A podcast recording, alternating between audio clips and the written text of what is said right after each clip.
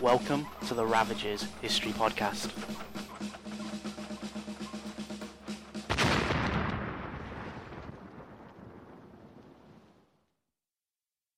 There were just two sentries on the bridge that night, marching back and forth. One of them was a private, an 18 year old who had never seen combat before. He was making his way towards the east end of the bridge when, at 18 minutes past midnight, a single shot was fired. Then, in front of the private, 22 men emerged as if from nowhere, dressed all in camouflage, their faces blackened with an indescribable determination in their bright white eyes. Moving quickly towards the bridge, towards the young private, the men carried submachine guns, light machine guns, and rifles at the hip, ready to fire. The private knew in an instant that these men were highly trained, while he barely knew how to even fire his weapon. Fear gripped him, and there was no training there to kick in. All he could do was turn and run towards the other end of the bridge. As he ran, he began shouting at the second sentry, who pulled out a weapon, aiming down the bridge towards the men our young private was running from. The private passed him as he fired, but instantly the sound of submachine guns blasted out from behind. The second sentry, who was just a few feet from the private, dropped dead. He continued running, screaming and shouting and warning the rest of the men who were defending the bridge. But his shouts were quickly drowned out by the sounds of explosions and more gunfire coming from the east end of the bridge. Moments later, on the west end, machine guns opened fire on the men who were now halfway across. One of those men, a 29 year old lieutenant, pulled a grenade and threw it at one of the two machine gun positions shooting at him. As he threw it, though, a bullet hit him in the back of the neck and he fell to the ground. The grenade landed exactly where it was intended to, exploding and silencing that machine gun. The rest of the men successfully crossed the Bénouville Bridge, but that one man, hit by the machine gun, now lay dying. His name was Den Brotheridge. He was born on the 8th of December 1915 in Staffordshire, England, and he is widely considered to be the first Allied soldier killed in action in Normandy during D-Day on June 6, 1944, killed while crossing what has become known as Pegasus Bridge.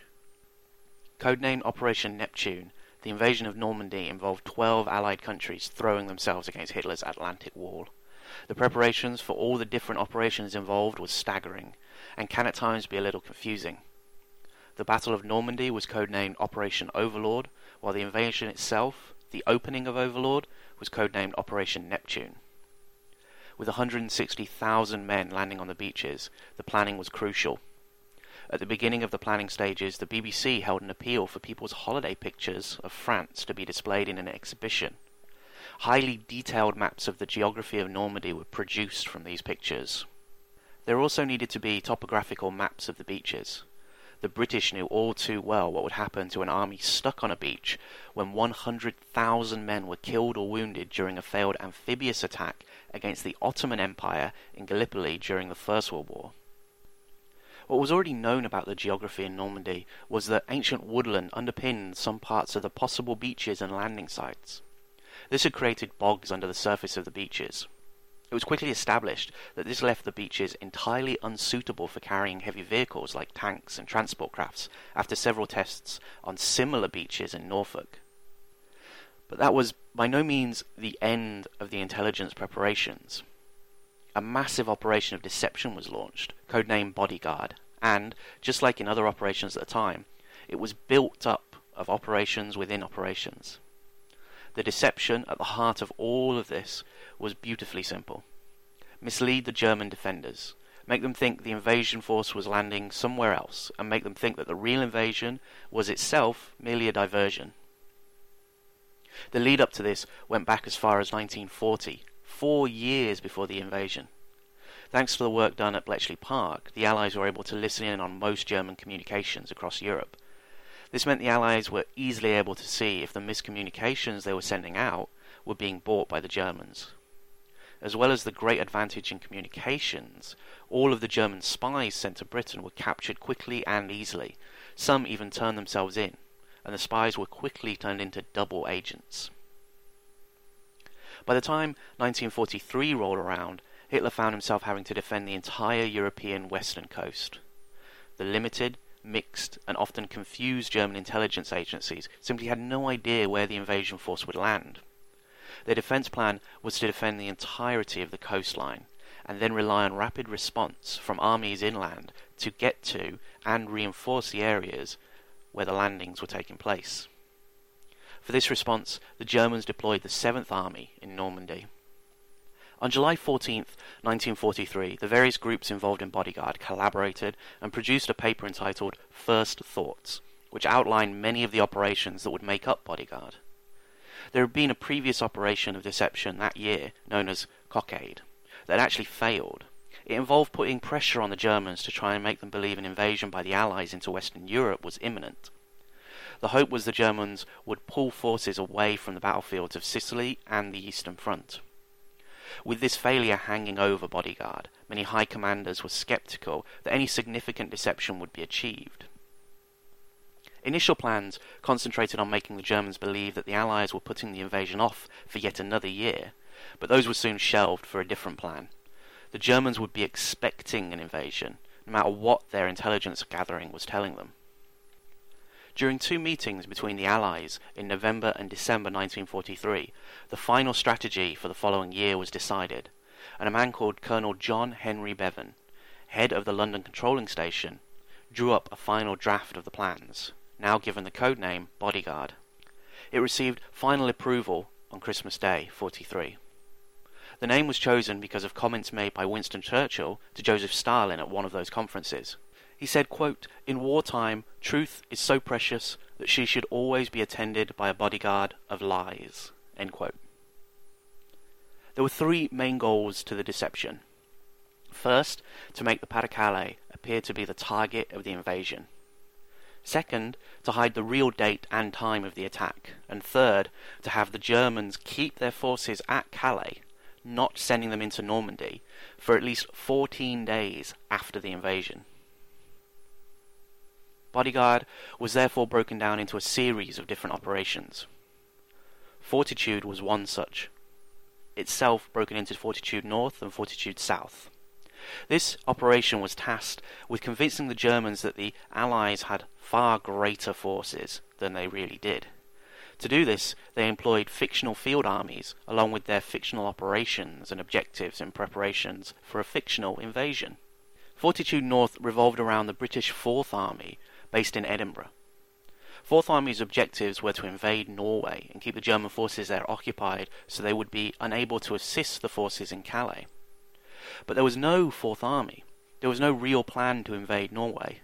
The army had been created back in that previous failed operation, but the Germans believed that the army itself was real because of all the radio traffic the British had sent up during another intelligence operation, which was backed up by fake information leaked, in air quotes, by German double agents. Fortitude South was basically the same, and we've already talked about that as it concentrated its efforts into making the Germans believe the invasion was coming to the Pas-de-Calais. And Calais made a logical choice and had many advantages over Normandy. These advantages included Calais being the shortest crossing point in the English Channel, as well as the quickest route into Germany itself. Rommel, the famous German general, had the area heavily fortified, and so the misdirection by the Allies continued to concentrate its work on making the Germans believe Calais was the real target. Anyone who knows anything about the tactics of war knows you can't attack a force with far greater numbers than you, especially not a force in a defensive position. The Allies only had 37 divisions, compared to the estimated 60 of the Germans. It was crucial that any beachheads were grown into a proper front for the invasion to be successful, and with 37 divisions, that was not going to be easy. So the Allies needed every advantage they could get. Alongside all this deception, real plans were being put into place. It was quickly realized that the airborne paratroopers would be needed to help prevent a possible devastating counterattack against the men assaulting the beaches. The sheer scale of this battle means that I only really have time to concentrate on certain aspects of it.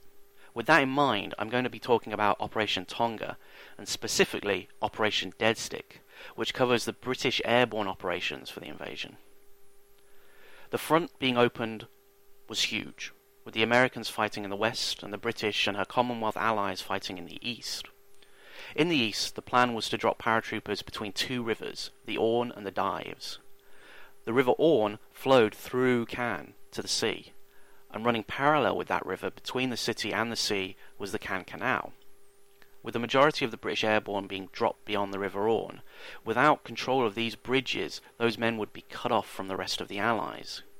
The bridges would also be the place to stop any German counterattacks into the Allies' eastern flank, and prevent the Germans who were on the invasion side of the Orne from easily retreating without being caught. Fighting on this eastern flank was the 6th British Airborne Division. And this is also another part of the deception the names of the divisions. This wasn't the 6th Airborne Division to be formed in Britain, nor was it the 5th, 4th, or 3rd. It was only the 2nd.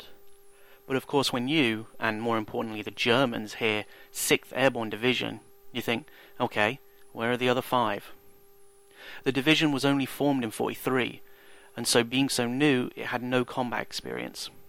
And in fact, as late as January 1944, not even five months before the invasion, the division's general, a man named Major General Richard Gale, noted that he had, quote, no indication as yet of a definite airborne task, end quote. But finally, the plans came together. The first round of those plans didn't even involve the entire division. Instead, it called for just a single parachute brigade to be dropped behind enemy lines. The objectives of that brigade was to capture and hold two bridges that crossed the River Orne and the Caen Canal.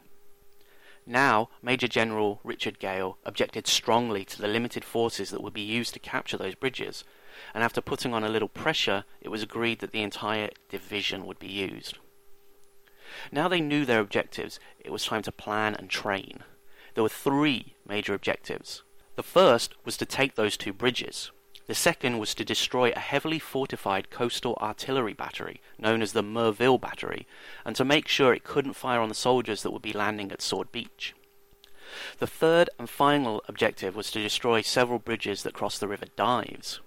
With the two bridges crossing the Caen Canal and the River Orne being key targets, the general decided the only way to take them would be by a glider assault. So he asked for the best company in the division for the task ahead, a task that would be called Operation Deadstick. It is at this juncture that we meet the leader of D Company, 2nd Battalion, Major John Howard, and his second in command, Captain Brian Priday. Howard was a smart man and he expected that any invasion that involved the dropping of paratroopers would take place at night. So he changed his company's daily routine to prepare them as best he could for night fighting by having them get up at 8 o'clock in the evening and doing all of their normal exercising, drilling, training, and even paperwork at night. They would then retire to sleep at 1 in the afternoon. So the company was tested by the general, and it was quickly established that to complete the mission they needed more men so Howard was told to pick two more platoons, bringing the company's total to six, or 180 men. Engineers were also brought in to dismantle any explosives found on the bridges. Three platoons would attack each bridge at the same time in order to take each one by surprise. The unit was sent to Exeter for six days of intense training on bridges that spanned the River Exe, bridges that were similar to the ones they would be assaulting on D Day. Over the next few months, the training grew more and more intense, and the scale of the rehearsals got grander and grander. To give you an idea of the scale we're talking about here, on the 6th of February, one of the brigades took part in a rehearsal of a drop by 98 aircrafts. A month later, the entire division took part in an exercise that involved 284 aircraft. Then in April, an exercise called MUSH lasted nearly a week and utilized some 700 aircraft in which the 1st Airborne Division and a Polish parachute brigade were deployed against the 6th Airborne Division. As well as the ground forces training hard, the pilots were also being put through their paces. Gliders would spend hours just circling around above airfields, practicing the maneuvers they would need to perfect if they had any hope of landing the men in the right place. Once they had these maneuvers down, just like Howard's men, they were switched to night operations to perfect the movements in the dark. That training involved using stopwatches to make sure course changes were accurate. What's remarkable about flying at this time is that there's no night vision or infrared, and radar was in its absolute infancy and was certainly not on board a glider. Though the Americans used pathfinders to set up a very rudimentary radar system to help guide in their planes, but the system had little effect on the night. There was also no GPS satellites or interactive maps to tell a pilot where he was. They were flying at night with only the light of the moon to illuminate the ground 7,000 feet below. Course changes were very specific. 3 degrees left after exactly 117 seconds, for example. Every little detail had to be calculated, including working out the airspeed of a wooden box with no engine throughout its whole journey from the moment it detached from its tow to when it lands. And then variables needed to be taken into account, like wind speed and direction. By the end of May, the pilots had carried out 54 training flights, which covered both day, night, and all weather conditions. The pilots were as ready as they were ever going to be. In all, six Horsa gliders would be used to transport the men of Operation Deadstick. The Horsas were transports that could glide in silently and land right on top of an enemy position without being seen or heard.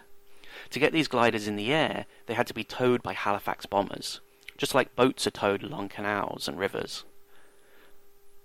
They would be brought up to around 7,000 feet before the tow is disconnected and the glider begins its long descent back to the ground. When it came to landing, there were no second chances. Across the channel, the bridges were defended by around 50 men from the 736th Grenadier Regiment.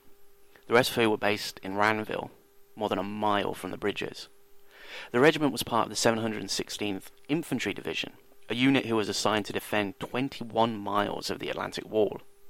Filled with conscripts, they were badly equipped and armed with a mixture of German and foreign weapons. Those conscripts came from across the German occupied territories, like Poland, Russia, and France. But they were led by German officers and non commissioned officers. Non commissioned officers, also known as NCOs or non coms, are the backbone of a modern army, and they are the leaders that the majority of the infantry will take their orders from. A lot of NCOs will have gotten to their position at this point in the war through proving themselves in combat as good leaders. Another problem for the 736th was their commanding officer, a major called Hans Schmidt, was not an ideal officer. When he's compared to the commanding officers at other German units, he doesn't stand up well. One of those other units was the 125th Panzer Grenadier Regiment, led by Colonel Hans von Luck, and part of the 21st Panzer Division. While Schmidt was busy reassuring himself that everything would be alright if the expected invasion did come to Normandy, von Luck was busy drilling his men in defensive tactics and while Schmidt spent his time getting drunk in Ranville, von Luck was out identifying possible incursion points the Allies might use, as well as marking out routes that his men and armour would take to get to those points, including where would be the best place to rest and refuel, and even making careful note of the locations of anti aircraft weapon positions. Schmidt had orders to blow the bridges up if he thought they were going to fall into enemy hands. He believed that should the invasion indeed come to Normandy, and should he need to defend his bridges, he would have plenty of warning. They were five miles inland, and if there were any airborne operations, it would take them time to regroup and organize themselves before they could assault a bridge. A stick of paratroopers lands very spread out, and it does indeed take time for them to form up. The line of paratroopers in a plane would obviously drop one after another, but that plane would be flying at around 100 miles an hour, and hopefully, though sadly not always, no faster than 110 miles an hour how much time passes between each jump. So, how much space is there between each of the troopers? And how much space is there between the first jumper and the last jumper? And how easy is it going to be to get the stick back together at night with no lights but a full moon? Schmidt knew all of this, and he had told himself that should there be any paratroopers landing, his unit would be able to reach the bridges just over a mile away more quickly than any paratroopers. He also didn't keep his bridges on full alert. Instead, just two sentries on each bridge were posted, while the rest of the men slept in their slit trenches and bunkers that surrounded them. The 21st Panzer Division was a very different formation from the 716th Infantry. It had actually been effectively destroyed in North Africa back in 1943, but now it had been rebuilt by Rommel here in Normandy. The division was designed to be as mobile as possible, so they could get to an invasion point as fast as possible. But with the war in the east taking its toll, German manufacturing couldn't build and supply for all the units it wanted. Enough vehicles were provided to put together a fully operational brigade that was named Schnell Brigade West, though many of these vehicles were captured French half-tracks and light tanks. These were all upgraded with better armour and more powerful weapons, but little in the way of new vehicles was supplied to make any new units. So Schnell Brigade West was renamed Schnell Division West, and ten days later was renamed again. This time it was called the 21st Panzer Division. As you can imagine, simply naming a unit the size of brigade a division does not make it more formidable, but the Allies weren't to know that. Even though it was undersized and equipped with older vehicles, the officers throughout the division were veterans of its previous incarnation, men with a great deal of experience and hardened by combat. As well as the officers, there were 2,000 veterans filling the division's ranks. Now let's take a minute to talk about the bridges and try and paint a picture of the area. Remember, the river and the canal run parallel to each other, about 500 meters apart. They run roughly north to south, with two bridges spanning east to west. The canal is in the west, while the river is in the east. A main road runs both across and between the two bridges. The canal bridge was 58 meters long and just under 4 meters wide, and could be raised up to allow traffic to move underneath. The controls for this were in a nearby cabin. On the west side of the canal was the commune of Bénouville, an English equivalent of a parish or a very small town or village, and overlooking the canal from that commune, very close to the bank, was the Café Gondre, owned by the Gondres. The river bridge was bigger, 110 meters long and just over 6 meters wide. Other than a few small buildings dotted around, the area was very rural, made up of open fields. On June 2nd, George Gondre and his wife Teresa sent out their final piece of information to the Allies back in Britain about the canal bridge. They had been doing this for a while now, and they'd gotten away with it because there were three things the Germans didn't know about them. First, the Gondres, despite their polite and friendly demeanour, hated the Germans. Second, Teresa could speak German. And third, George could speak English. So Teresa would listen in on the Germans talking as they drank at her caff, and then pass the information on to her husband. He then passed it on to a director at a local hospital, who would then take it with her on trips to Caen when she went to collect supplies. In Caen, she would give the information to the French resistance, and from Caen it went on to England. That information that was passed on June 2nd was the location of the trigger for the explosives attached to the bridge. It was in one of the machine gun pillboxes, the one opposite the anti tank weapon. At both bridges, there were formidable defences in place.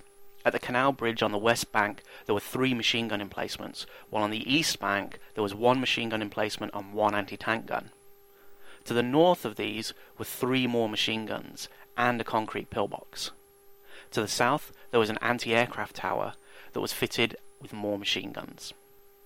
At the river bridge, there was a pillbox with anti tank and anti aircraft guns on the southern flank of the eastern bank. To the north of the bridge were two machine gun emplacements. Along the banks on both bridges were sandbag trenches.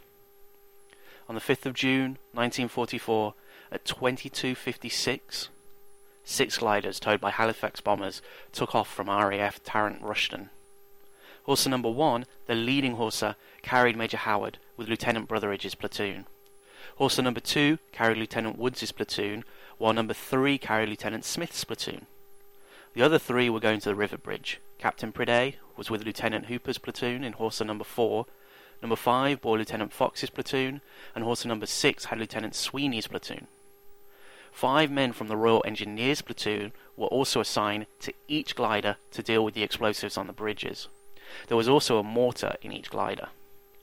At seven minutes past midnight, now June 6th, the bombers had crossed the Normandy coast. At 7,000 feet up, they released the gliders. In Horsa number one, Staff Sergeant Warwick was at the controls, struggling to slow it down quickly enough. They were getting closer and closer to the bridge and closer and closer to the ground. To slow them down, he needed to release the parachute, but they were dangerous. Timing for its release was also critical. Too early, and they'll be brought down well short of their target landing zone. He wanted to get them as close to the landing zone as possible, later stating it was, quote, not because Howard wanted me to, not because I was particularly brave or awfully skilled, but because I didn't want to be rear rammed by number two or number three coming in behind me. end quote. The chute was released as the wheels hit the ground, forcing the front end of the glider down into the ground and bouncing the whole thing back into the air. All of its landing gear broke off, but the chute did what it was designed to do, and the speed dropped dramatically. The chute was then jettisoned before the glider hit the ground again, and when it did, they slid over stones and rocks that threw up sparks that many of the men mistook for tracers, believing they were being shot at. The glider came to a sudden, crashing halt, which threw Warwick and his co-pilot through the front of the glider. Both were still strapped in their seats, and both were now unconscious. But they weren't the only men unconscious, as so were all the other men inside the glider. On the bridge, the sentries had heard the crash, but thought nothing of it, Loud crashing sounds were common as bombers routinely flew over Normandy. Those that were shot down tended to break apart in the air before landing, so the company had achieved one of its main objectives complete tactical surprise. It took just a few seconds for the men to regain consciousness.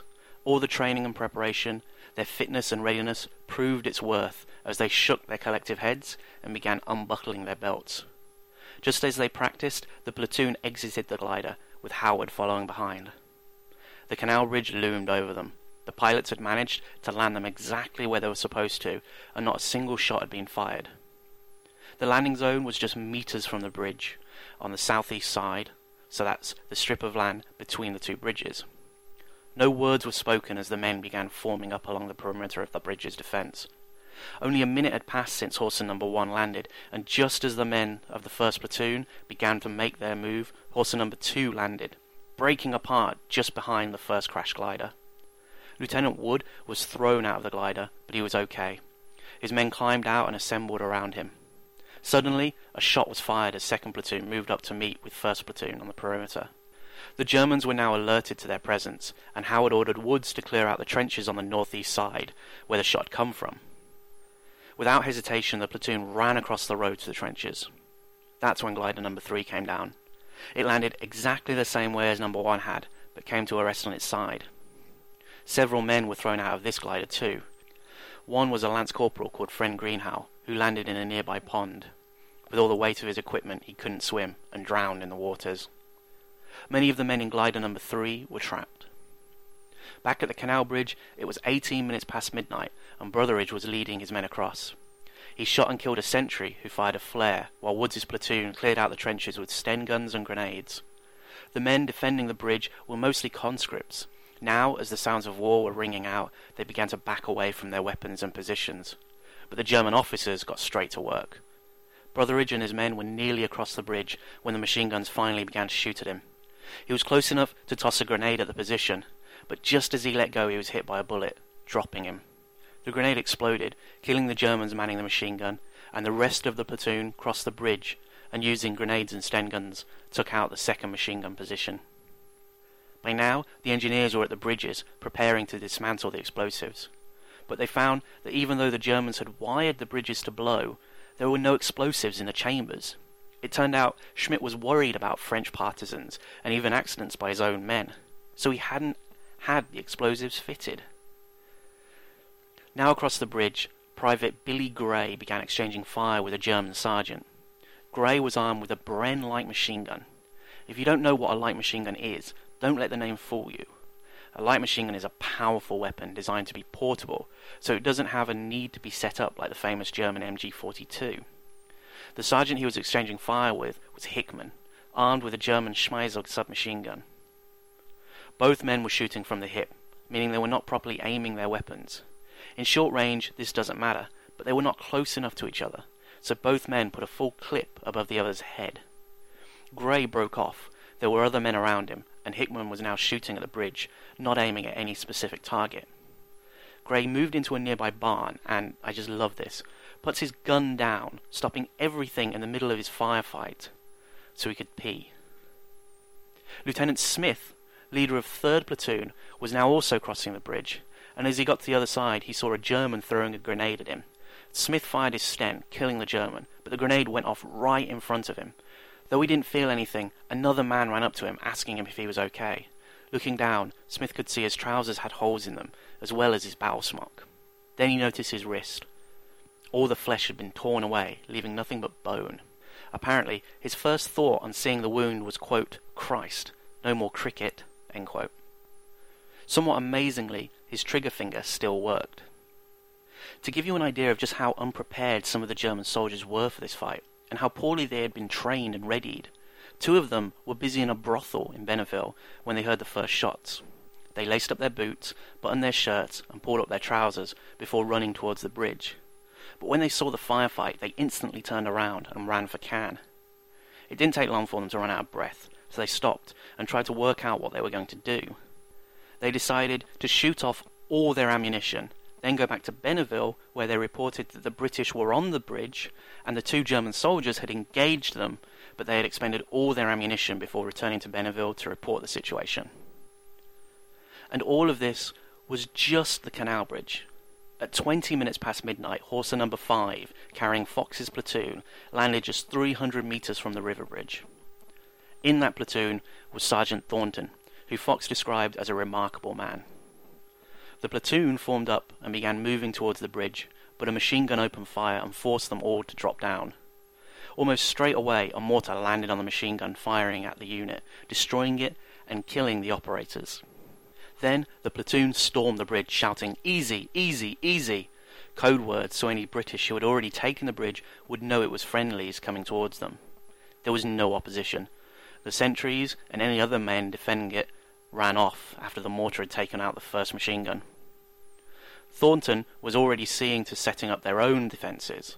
Two minutes later, and Sweeney's glider was on the ground after a smooth landing, but they were short, they ran towards the bridge, which also gave no opposition, and as they crossed, began shouting, Fox! Fox! Fox! To which the first platoon replied with, Easy! Easy! Easy! Back on the canal bridge, most of the resistance had ended, with the Germans having been killed or run off. The next task was to clear out the bunkers. One man, Sandy Smith, later recalled, quote, The poor buggers in the bunkers didn't have much of a chance, and we were not taking any prisoners or messing around. We just threw phosphorus grenades down and high explosive grenades into the dugouts there, and anything that moved we shot. With the last of the German defenders beaten, the next thing they had to do was rally on the cafe, where Brotheridge was supposed to set up a command post and defensive firing positions. But he wasn't there, and no one had seen him. Eventually, a private Parr found him on the bridge. On finding him, Parr later said, quote, I looked at him, and it was Danny Brotheridge. His eyes were open and his lips were moving. I put my hand under his head to lift him up. He just looked. His eyes sort of rolled back. He just choked and laid back. My hand was covered in blood. I looked at him and thought, my God. Right in the middle of that thing, I just knelt there and looked at him and thought, what a waste. All those years of training we put into this job. It lasted only seconds, and he lay there and I thought, what a waste. On the other side of the bridge, Woods was clearing out the last of the trenches. When they were clear, he found an intact MG34 with a full belt of ammunition. His men filled the trenches, and the attackers now became the defenders. He left his men there to meet Howard and give him an update when a sudden burst from a German submachine gun went off and three bullets hit Woods in the leg. At the canal bridge, all three platoon leaders were out of action, having been wounded or killed. Major Howard had now set up his command post in the trenches along the eastern bank of the canal. The first bit of news he received was that of Brotheridge's death. At the river bridge, a small group of men, just four, were moving to the bridge. The soldiers in the section along the bank called out, V! The response was not for victory, and the voice was German, so the entire section opened fire, killing all four men. Eventually, good news started making its way towards Howard. First he heard there were no explosives on the bridge. Then he could see the very last of the fighting on the canal bridge was over. He and his men had captured it, intact, with just two casualties. Then a message came through from Sweeney at the river bridge. It said, quote, We've captured the bridge without firing a shot. End quote. And over at the river bridge, there were still only two of the three platoons. Unknown to any of them at the time, Howard's second in command, Captain Priday, in Horsa Number 4, had landed some 20 kilometres away on the wrong river. But with that last message, Howard was able to order that the code words ham and jam be transmitted, meaning that both bridges had been captured intact. About 30 minutes later, at about 10 to 1, the 6th Airborne Division appeared overhead and the paratroopers began landing at their drop zones. Howard began using Morse code to help guide the men to the bridges. Two minutes later, and the men on the canal bridge could hear tanks and other vehicles in Bénouville. And do you remember Schmidt, he and two other men travelled in a light armoured half track and a motorbike to the bridge. The British opened fire on them as they reached the bridges, and the German commander, tasked with defending and now counter-attacking the bridges, had been captured. By half past one in the morning, it was clear the invasion was on, but the only man who had authority to move the various tank units for a counterattack was Adolf Hitler himself. His aides refused to wake him. At 2 a.m., 2nd Battalion, 192nd Panzer Grenadier Regiment, based in Cairon, was ordered to retake the bridges from the west. They would be supported by the 1st Panzerjäger Company and part of the 989th Heavy Artillery Battalion coming from the north. But Howard's men were waiting for them. As the first tanks rolled up the road towards the bridge, the lead vehicle was hit by a Piat anti-tank weapon and exploded. It was the British's only serviceable anti-tank weapon, but it scared the other Germans, who quickly withdrew. Through the night, more and more paratroopers arrived to help defend the bridges, and D Company were pulled off the front line into the area between the two bridges. They sat in reserve, but more Germans were on the way, and at 3 a.m. a bigger counterattack began. The Germans used 75mm SP guns, which were basically a kind of tank destroyer, and mortars, along with other heavy weapons. They drove the British paratroopers out of Bénouville, but they couldn't break the British lines at the bridge. Just before sunrise, Howard summoned his platoon commanders to a meeting. They now faced the problem that in daylight, German snipers could easily identify targets, and anyone moving in the open was in danger of being shot. So the 75mm anti-tank gun on the east bank of the canal was used to engage possible sniper positions in Bénouville and the surrounding areas. During the night, more German weapons were found, and at 9 a.m., two German gunboats came up the canal towards the bridge. One of the boats fired a 20mm gun, but 2nd Platoon returned fire with another Piat. They scored a direct hit on the wheelhouse of the leading boat, causing it to crash into the canal bank. The second boat turned around and retreated. At 10 a.m., a single German aircraft dropped a single bomb at the bridge and actually managed to hit it, but the bomb failed to explode. The Germans in Bénouville continued to attack the bridges. Now they had 17 tanks to try and break through. As the lead tank made its way up the main road towards the bridge, it was destroyed by a gammon bomb and was left blocking the road, preventing other tanks from getting through. In the end, of the 17 tanks used, 13 were destroyed. As the attack failed to break through, the men on the bridges were reinforced by D Company's 1st Platoon, who then pushed into Bénouville and engaged the Germans in fierce house-to-house fighting. Eventually, all the Germans were cleared from the town, and the men of D Company were again pulled back to the area between the two bridges. Through the day, more and more paratroopers and eventually even commandos arrived to defend the bridge. The German counterattack, with units including those of von Luck, who couldn't move at night because Hitler was still sleeping, were now easily spotted by the dominant Allied air power and artillery. The armour moving towards the bridges and beaches were torn apart before they even reached their objectives. The bridges were held, and the eastern flank of the invasion was protected. The British airborne landing succeeded as well as the wider invasion. Before being withdrawn from the front line on the 16th of July, Major Howard was awarded the Distinguished Service Order, presented in the field by General Bernard Montgomery himself. Other men also received medals for their services. Lieutenants Smith and Sweeney were awarded the Military Cross, while Sergeant Thornton and Lance Corporal Stacey were awarded the Military Medal. The pilots were also recognized. Air Chief Marshal Trafford Leigh-Mallory of the Royal Air Force described the accomplishments of the pilots as the, quote, most outstanding flying achievement of the war, end quote. Eight of the glider pilots received the Distinguished Flying Medal Award. Of D Company, only two men were killed and 14 wounded. Of the paratroopers who followed and helped defend the bridges, 18 were killed and 36 wounded. The German casualties aren't known, but they did lose 14 tanks and a gunboat. All the efforts put into the deception before the invasion worked out. It wasn't until August that the Germans finally realized there wasn't a second invasion coming to Calais. That had given the Allies a real chance to get a good, strong foothold in France. The invasion of Normandy saw 156,000 men on the Allies' side, with around 10,000 men on the German side the Allies suffered at least 12,000 casualties, while the Germans may have lost up to 9,000 of those 10,000 men. While these numbers sound like a lot, to put this in the perspective of the war as a whole, two weeks after D-Day, on the Eastern Front, the Russians launched Operation Bagration. Bagration saw the Russians fielding some 2.3 million infantry, nearly 80,000 Poles, just under 3,000 tanks, and a little more than 5,000 aircraft. The German strength was nearly 500,000 frontline men and 400,000 support and non-combat personnel. They had just 118 tanks and 600 aircraft. At the end of the operation, the number of dead on all sides are, even in modern times, difficult to know. The averages of the sources seem to be between 530,000 and 580,000 men dead or wounded.